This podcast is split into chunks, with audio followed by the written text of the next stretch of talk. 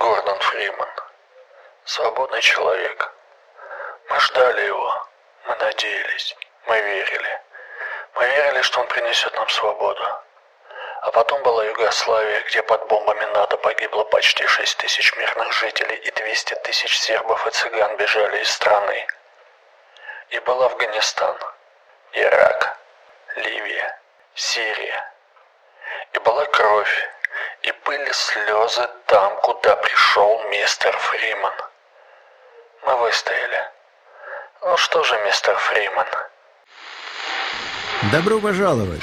Добро пожаловать в Сити 17. Сами вы его выбрали или его выбрали за вас? Это лучший город из оставшихся. Сити 17. Новости свободного города. Тут не говорят о политике. Но только если иногда.